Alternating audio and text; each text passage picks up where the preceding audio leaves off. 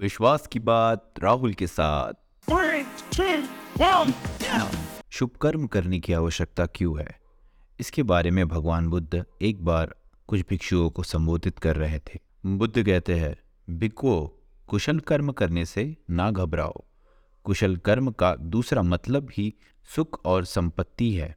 बुद्ध कहते हैं कि मैंने खुद ने कई सालों तक इस शुभ कर्म का उपभोग किया है और न जाने कौन सा ऐसा शुभ कर्म था जिसकी वजह से मैं आज इतना शांत हूँ?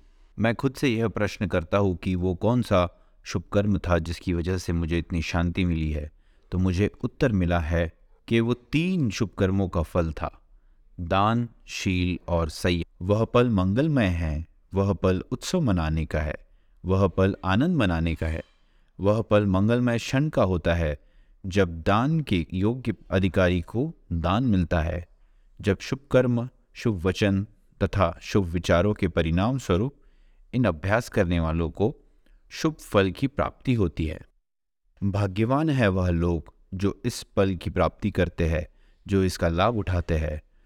तो भिक्को आप सभी लोग अपने सहसंबंधियों सहित इस पल का उपयोग करें और शुभ कर्म करते रहें। और सुनते रहिए the believer show with R D. Keep following us on Instagram and YouTube